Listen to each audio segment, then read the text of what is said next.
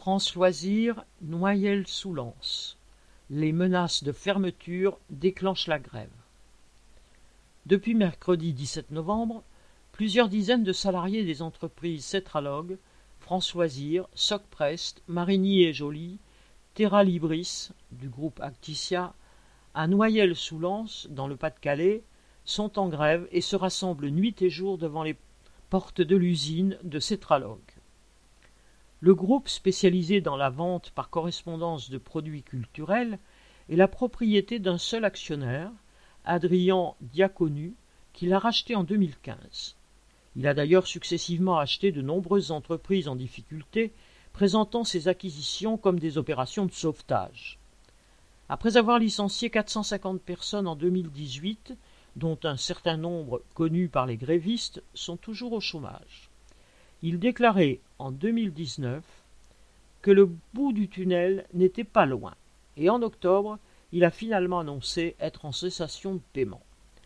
La menace d'être jeté à la rue après bien des sacrifices pèse aujourd'hui sur environ 200 personnes des quatre entreprises situées à Noyelles et sur environ 500 personnes dans les 143 boutiques de France Loisirs menacées aussi à terme de fermeture.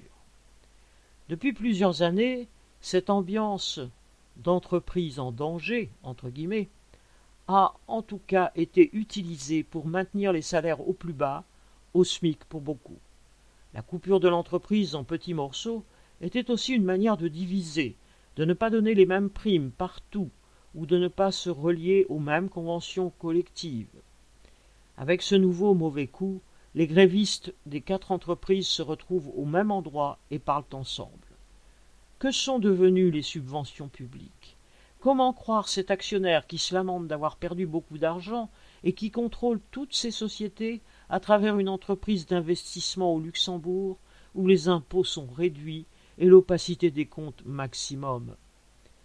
Les offres ridicules et provocantes de deux prétendus repreneurs sont inacceptables pour tout le monde.